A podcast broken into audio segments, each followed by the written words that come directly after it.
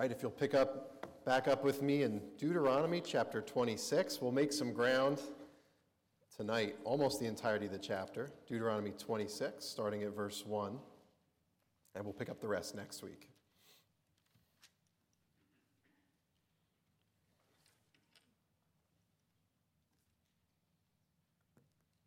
These may seem like dry things when you read them. They are happy things.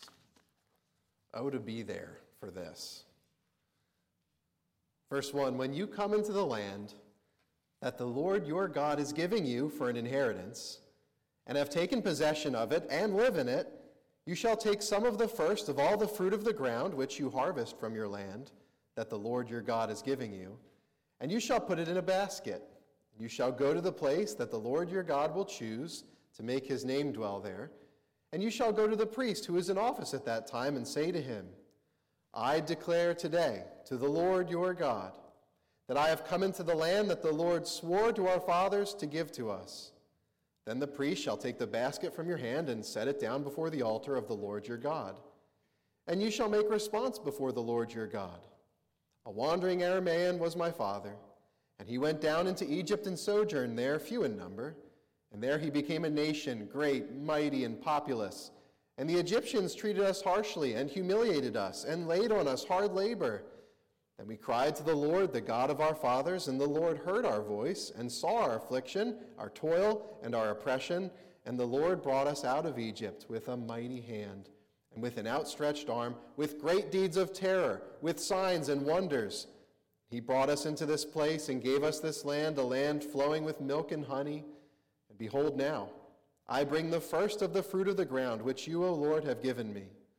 You shall set it down before the Lord your God and worship before the Lord your God. And you shall rejoice in all the good that the Lord your God has given to you and to your house, you and the Levite and the sojourner who is among you.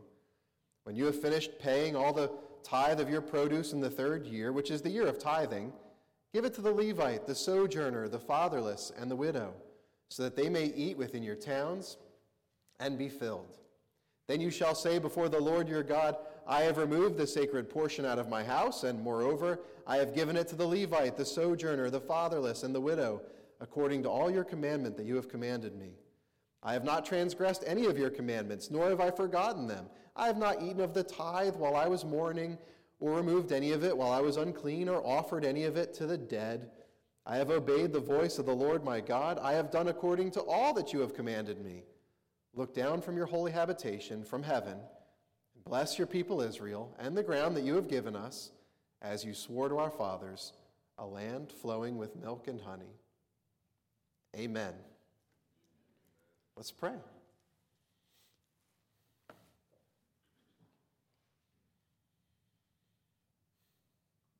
Heavenly Father, as we read this, and of your beautiful provision for your people, for your law is righteous and true, even as you are, O Lord.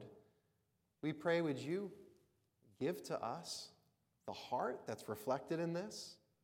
A heart of gratefulness, Father, a heart that, that gives for the right reasons. And Lord, would you give us this kind of joy?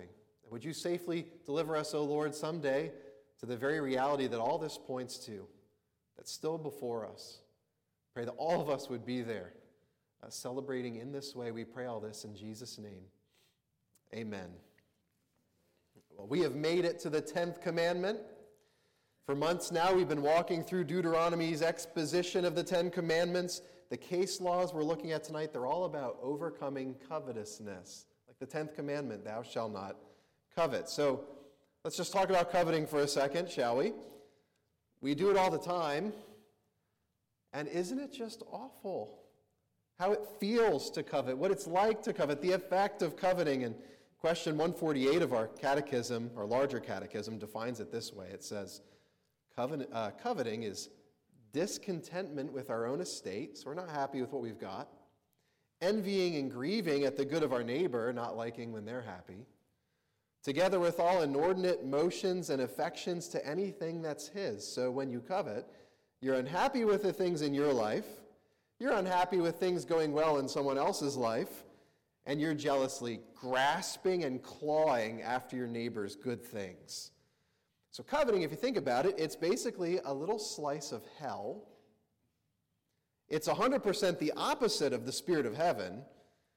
But I think the most important question at this point is okay, well, we get it, we've experienced it, we know. How do we stop doing it? Coveting is tricky because out of all the covenant, out of all the commandments, it's the most clear that it's a sin of the heart.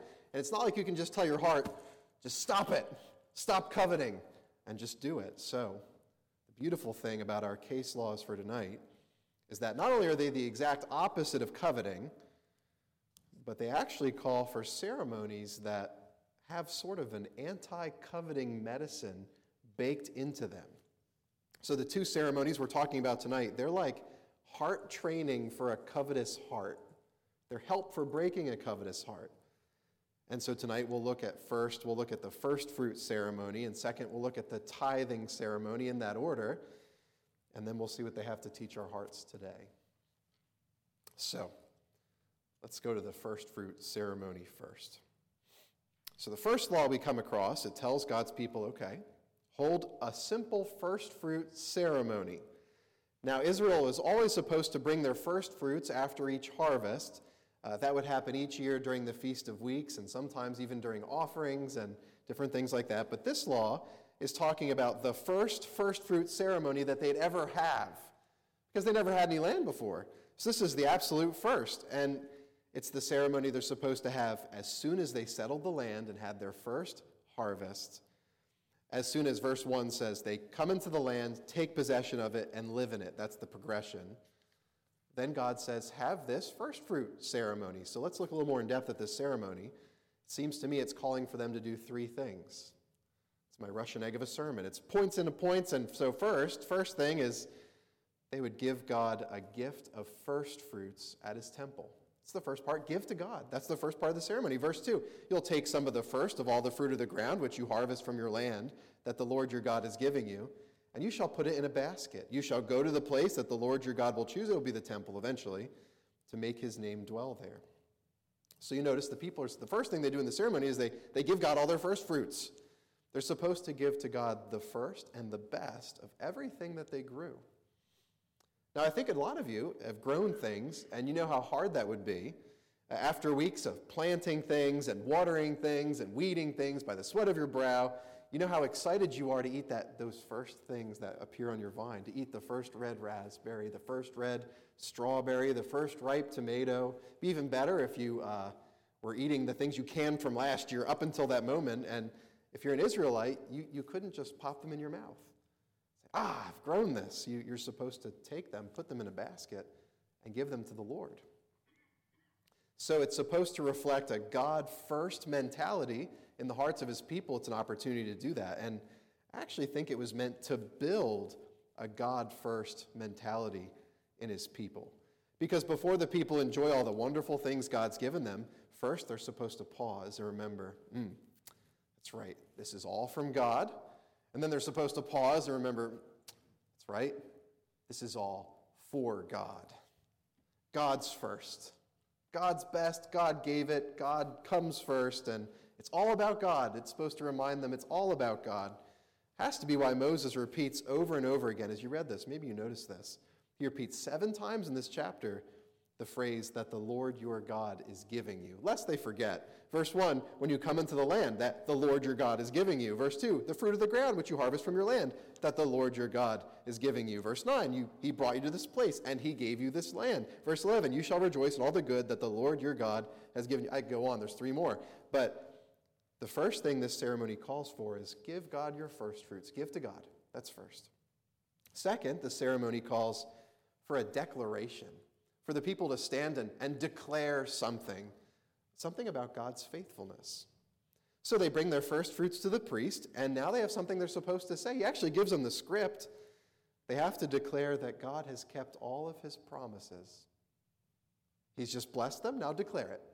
He's done everything he said he would do. Verse 3, they're supposed to say, in a ritual that's supposed to come from the heart, of course, I declare today to the Lord your God that I have come into the land that the Lord swore to our fathers to give us. That promise from ancient days, they're supposed to say. They're supposed to stand and testify in the temple God, you did it. You actually did it. You kept your promise from of old, and I, can you believe it? I am the beneficiary of your promise. I have lived to see the day when I would get this land.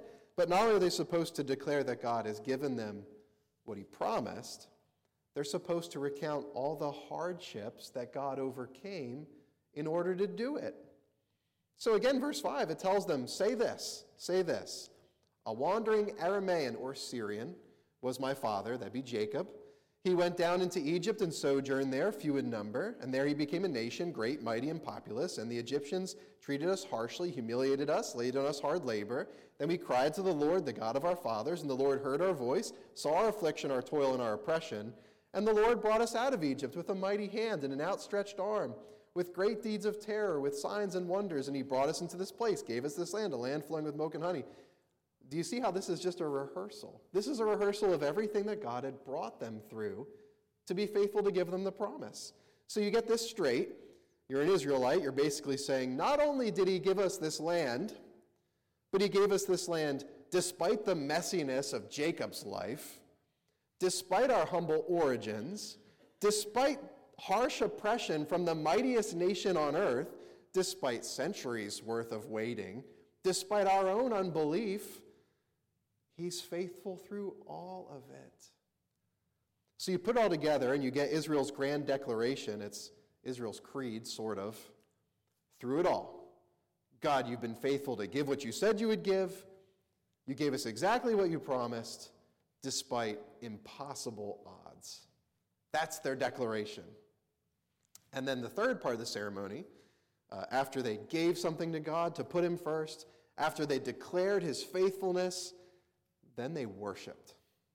So, second half of verse 10 You shall set it down before the Lord your God and worship before the Lord your God. And you will rejoice. Get that. You will rejoice in all the good that the Lord your God has given you and to your house, you and the Levite and the sojourner among you. Now comes the party part of the ceremony. Now comes the singing and the celebrating, probably the feasting. Most of my commentaries say, well, all the other first fruit ceremonies involve a big feast. Moses is probably calling for a feast here a feast for the grateful, a feast for their families, a feast for the clergy. Thank you very much. A feast for the poor. It was a time to reflect and smile as a whole community. God did this. A time to praise God, thank Him, cry with gladness. And so, boy, who would mind bringing in your first fruits when it leads to something like that? Because that's always how it is with God. You, you put Him as your first and your best, and He blesses you, blesses you in the ways that you need. And so that's, that's the first fruit ceremony. Now, just a short word of application for this. You take all the pieces of this ceremony together, and I want you to see what rises to the top, what sentiment rises to the top. You've got a gift for God, a declaration of his faithfulness, a worship party. And I think what rises to the top in all of that is, is gratefulness. Gratefulness. Yeah, I think this entire ceremony is given to Israel as an expression of gratefulness and as an aid to gratefulness. So you just think about what a powerful antidote this ceremony would be to the sin of covetousness. I actually think that's why it's here in the 10th commandment section, because if covetousness is all about discontentment, I'm not happy with what I have, this ceremony is the complete antidote to that. It's about, well, you bring a portion of all these blessings that God's given you, overflowing blessings. You stand and declare you've been faithful in everything you've done, and then you worship and celebrate. That's the exact opposite of discontentment. So I think this ceremony is pointing out that one of the biggest keys for overcoming covetousness in our hearts is gratefulness. Because you, you take stock of your heart one day and you realize, you know, I'm miserable with what I've got going on. I'm so darn bitter at this guy, this girl. I mean, wouldn't it be nice if I had what they have? Or how come they get to do X, Y, Z, PDQ? And, well, you know what you need then, don't you? You, you need a good dose of gratefulness. You need to lift your eyes off your own misery for a second, put them on the Lord, put them on all the things He's brought you, in the Old Covenant, he says, okay, bring your first fruits. May I suggest taking stock of your blessings and then offering something to him. I bet if you look, you'll be able to identify all kinds of blessings that he's baked into you, into your life. You turn them to his service, And then he has a way of giving that which is truly life, like he says in Timothy. You bring your first fruits. Or in the Old Covenant, they were told, declare his faithfulness, declare his faithfulness. Well, might I suggest, coveters, devoting some of your quiet times just to thanking God. Uh, set aside some time, just thank him for an hour. Or declaring to someone, This God has been so good to me. He did this for me. He did this for me. I know one of the most refreshing things I do from time to time is I take a break from regular prayer schedule and I just go for a walk and I thank God for like a solid hour. And you know how you feel when you get done thanking God for like a solid hour? You think, oh, I'd, I don't know if I'd be able to think of that many things. Oh, you'll, yeah.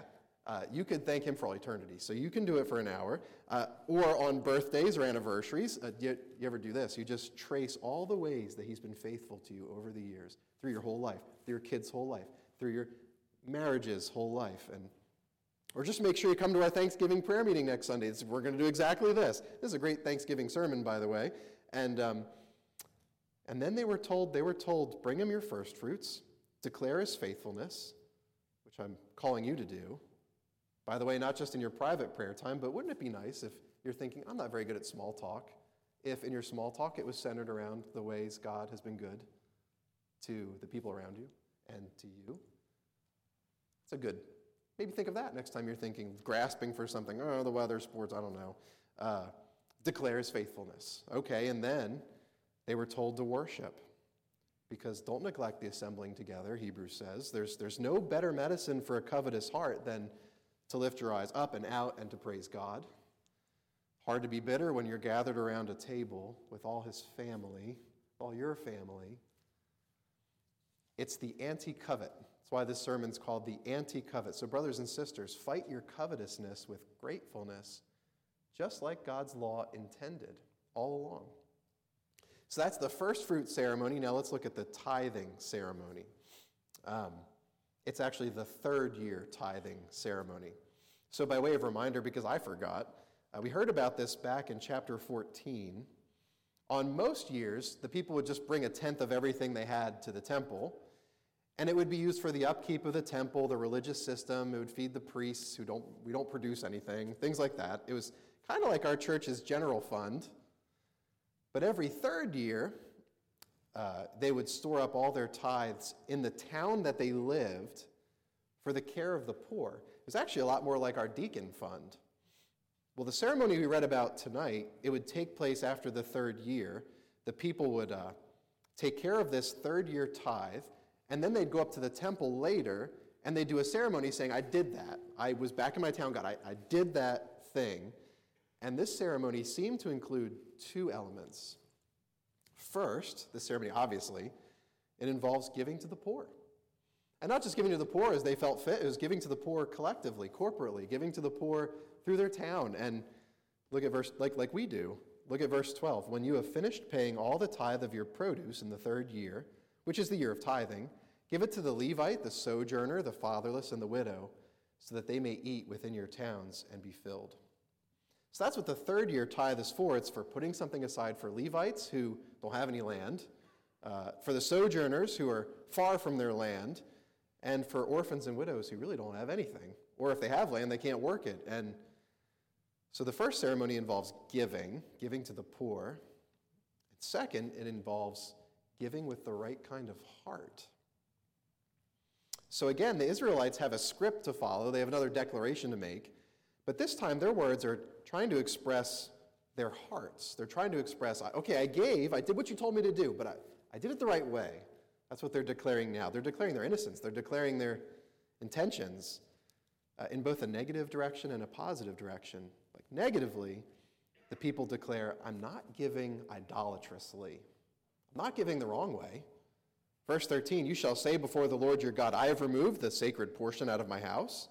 Moreover, I have given it to the Levite, the sojourner, the fatherless, and the widow, according to all your commandment that you've commanded me. I've not transgressed any of your commandments, nor have I forgotten them. I've not eaten of the tithe while I was in mourning, or removed any of it while I was unclean, or offered any of it to the dead.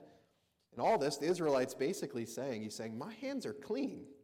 Did this the right way. I've given my third year tithe just like you asked. I haven't held any of it back for myself. I haven't been like uh, Ananias and Sapphira, I haven't done any of the pagan customs that my neighbors do with their offerings. That's what all this stuff is about giving to the dead or doing it in mourning, we think.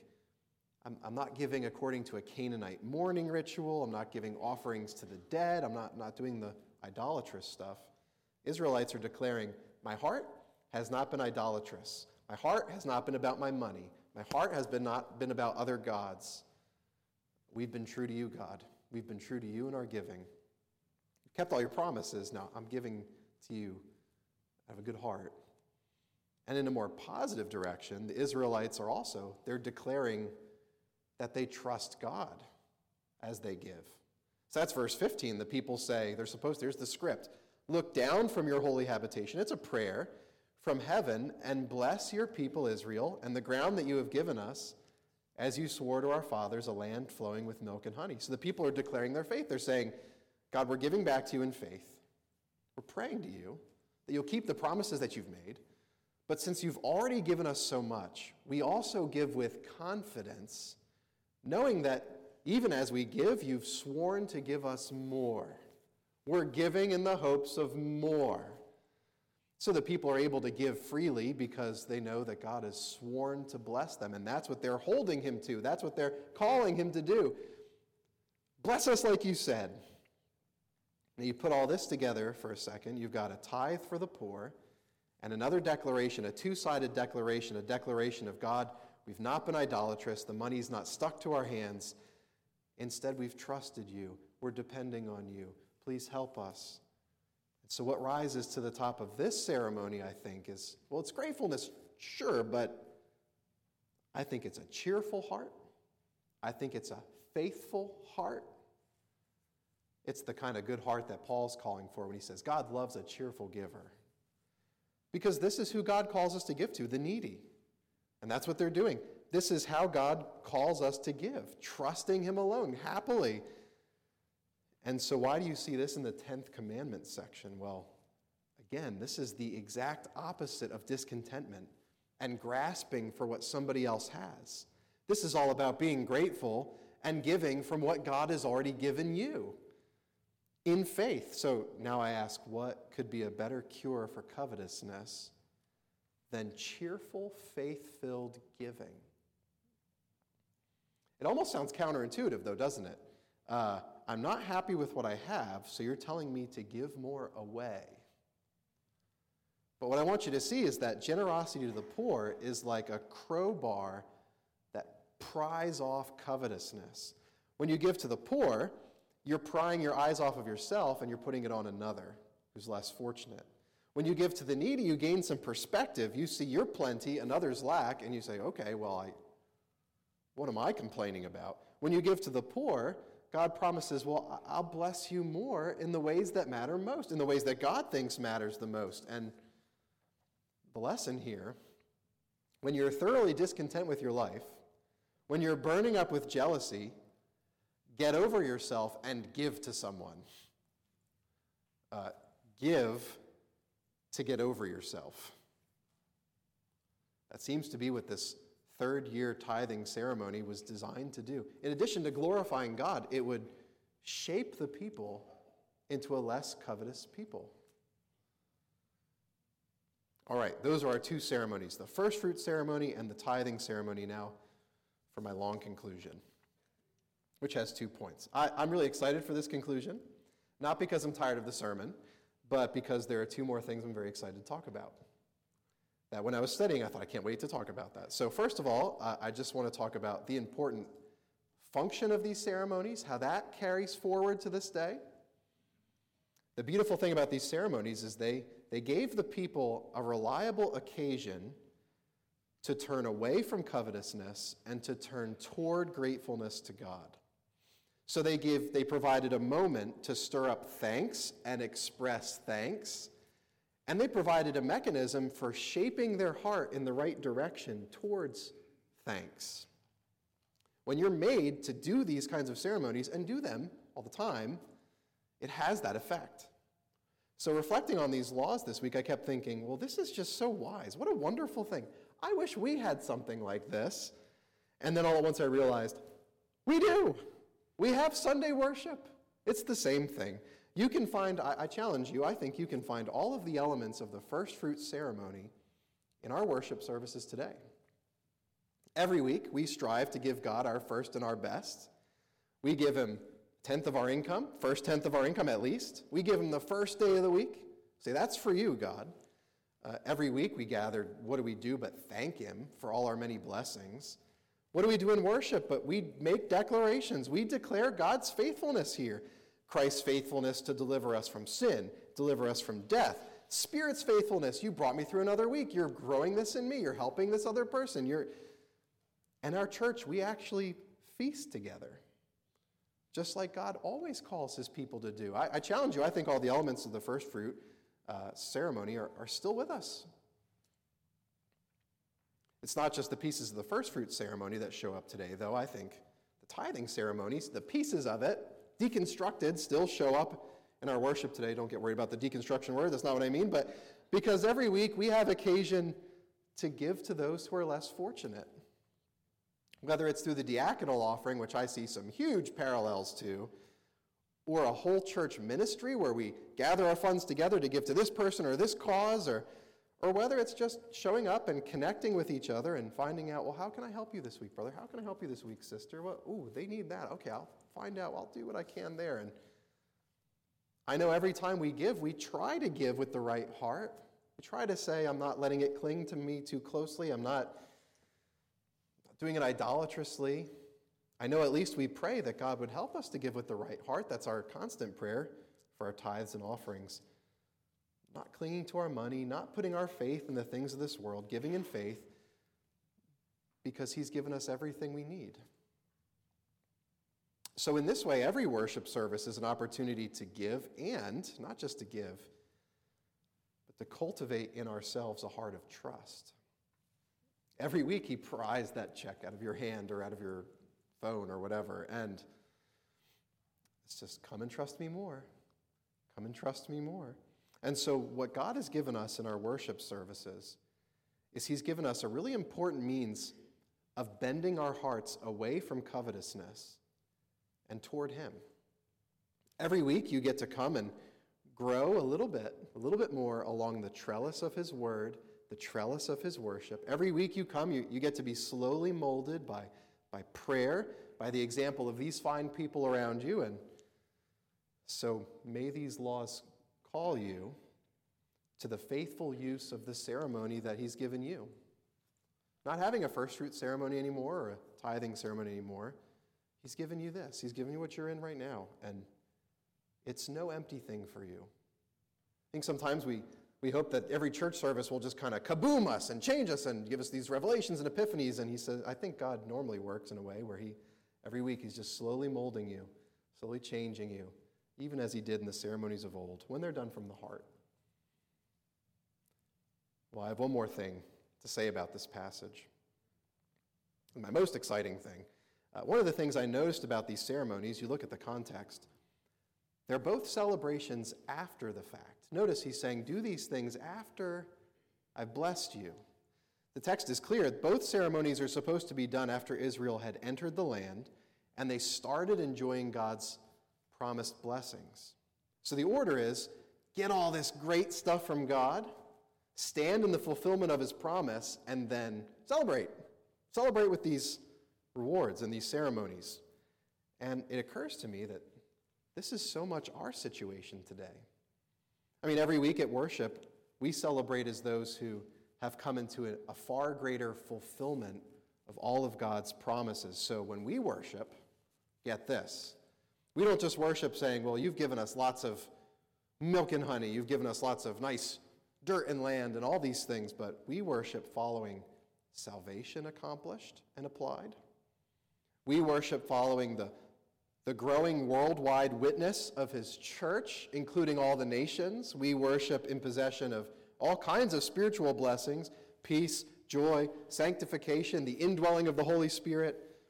We worship as those who are in possession of so many of God's promises. We stand there and we bring our gifts and our worship, saying, and we have an even greater declaration that we can make. That's actually not even where I wanted to go with this, though because I can do even better. We can do even better.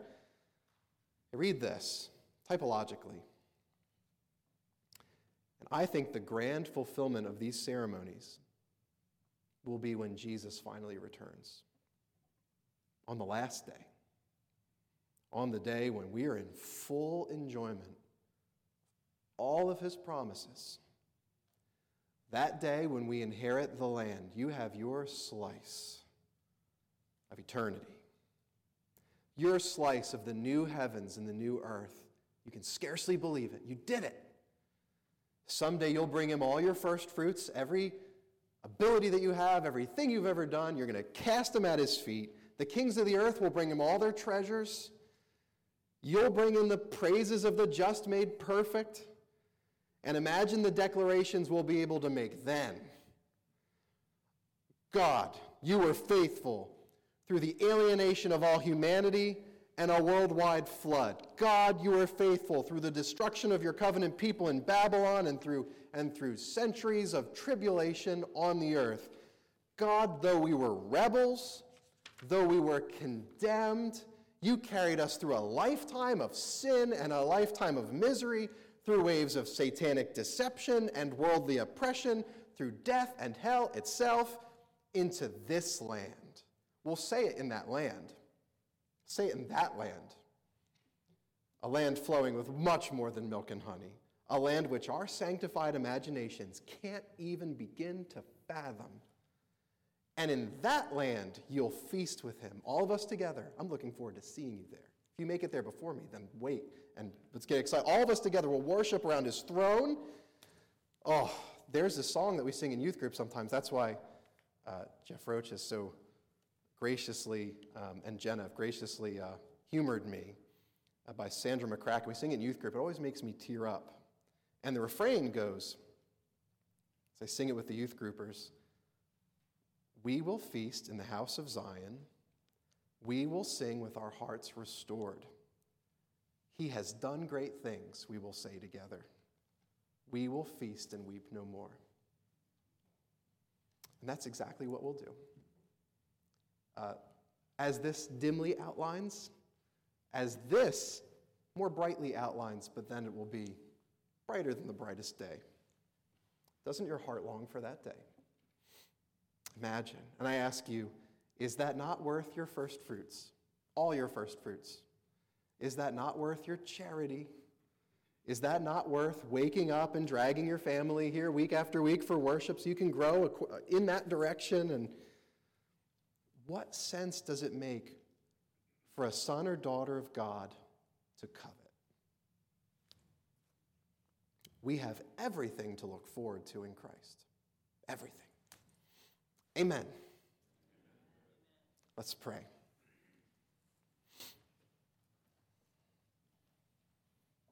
So, Heavenly Father, in long continuity with what your people have always been called to do and do, we do declare, O Lord, you have put us in possession of so many great and precious promises in Christ. We praise you. We thank you, Lord. We pray that you would give us faith. Keep us by your, by your common means of grace, O Lord. Keep us growing in the direction towards that great day. May we all achieve it. May we all make it. Us and those whom we love, O Lord. May we gather even more of our friends and family into this great fellowship that we have with you and with one another. And O Lord, we just thank you and we plead with you to keep us in the way. We pray all this in Jesus' name. Amen.